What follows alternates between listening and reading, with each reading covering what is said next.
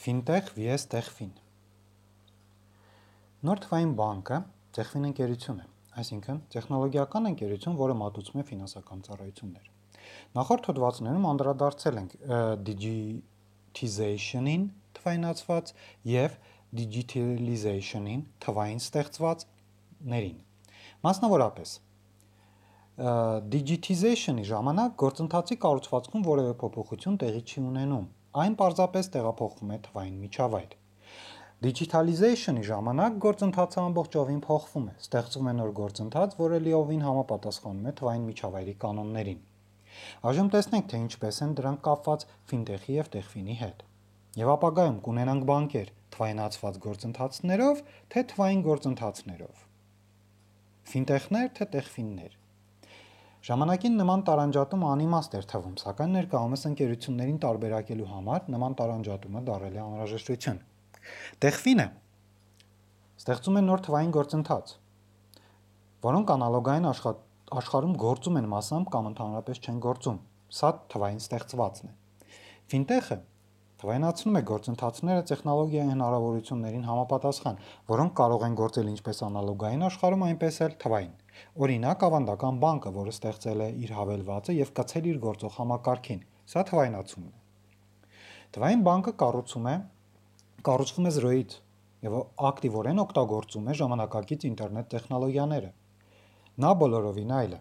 Թերևս պատկերավոր ներկայացնելու համար կարելի է բերել խոշոր բանկի օրինակ։ Պատկերացնենք բանկ, որը ունի մասնաճյուղեր,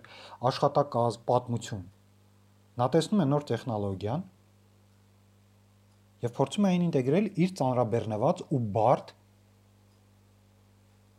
արխայիկ համակարգին։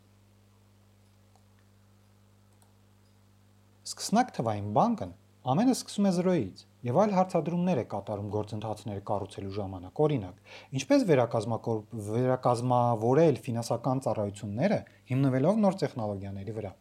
Այժմ փորձենք հստակեցնել ֆինտեխի եւ տեխվինի տարբերությունը։ Այսինքն, ֆինանսական ընկերության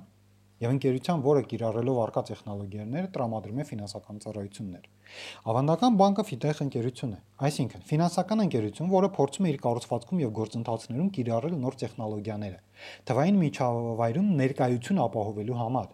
Նմանատիպ ընկերությունները թվային չեն եւ առավելագույնը կարող են լինել հիբրիդ։ Մանրամասն կարող եք ճանոթանալ հայկական բանկերը չափվում են թվայնացմամբ հոդվածներում։ Նոր թվային բանկը Տեխֆին ընկերություն է։ Այսինքն, տեխնոլոգիական ընկերություն, որը մատուցում է ֆինանսական ծառայություններ։ Արկա տեխնոլոգիայի հիման վրա ստեղծվում են նոր ծառայություններ, որոնք ավելի ներդաշնակ են արկա կոնտեքստում։ Առաջինը շարունակում է կենտրոնանալ ֆիզիկապես բաշխված կազմակերպության վրա, բազմաթիվ մասնաճյուղերի տեսքով եւ փորձում է այդ ամենի հետ ինտեգրել նոր տեխնոլոգիաները։ Երկրորդը սկսում է համացանցում տվյալների թվային բաշխմամբ։ Այնուհետև որոշում է, արդյոք իր գործունեության համար անհրաժեշտ են մասնաճյուղեր եւ աշխատակիցներ։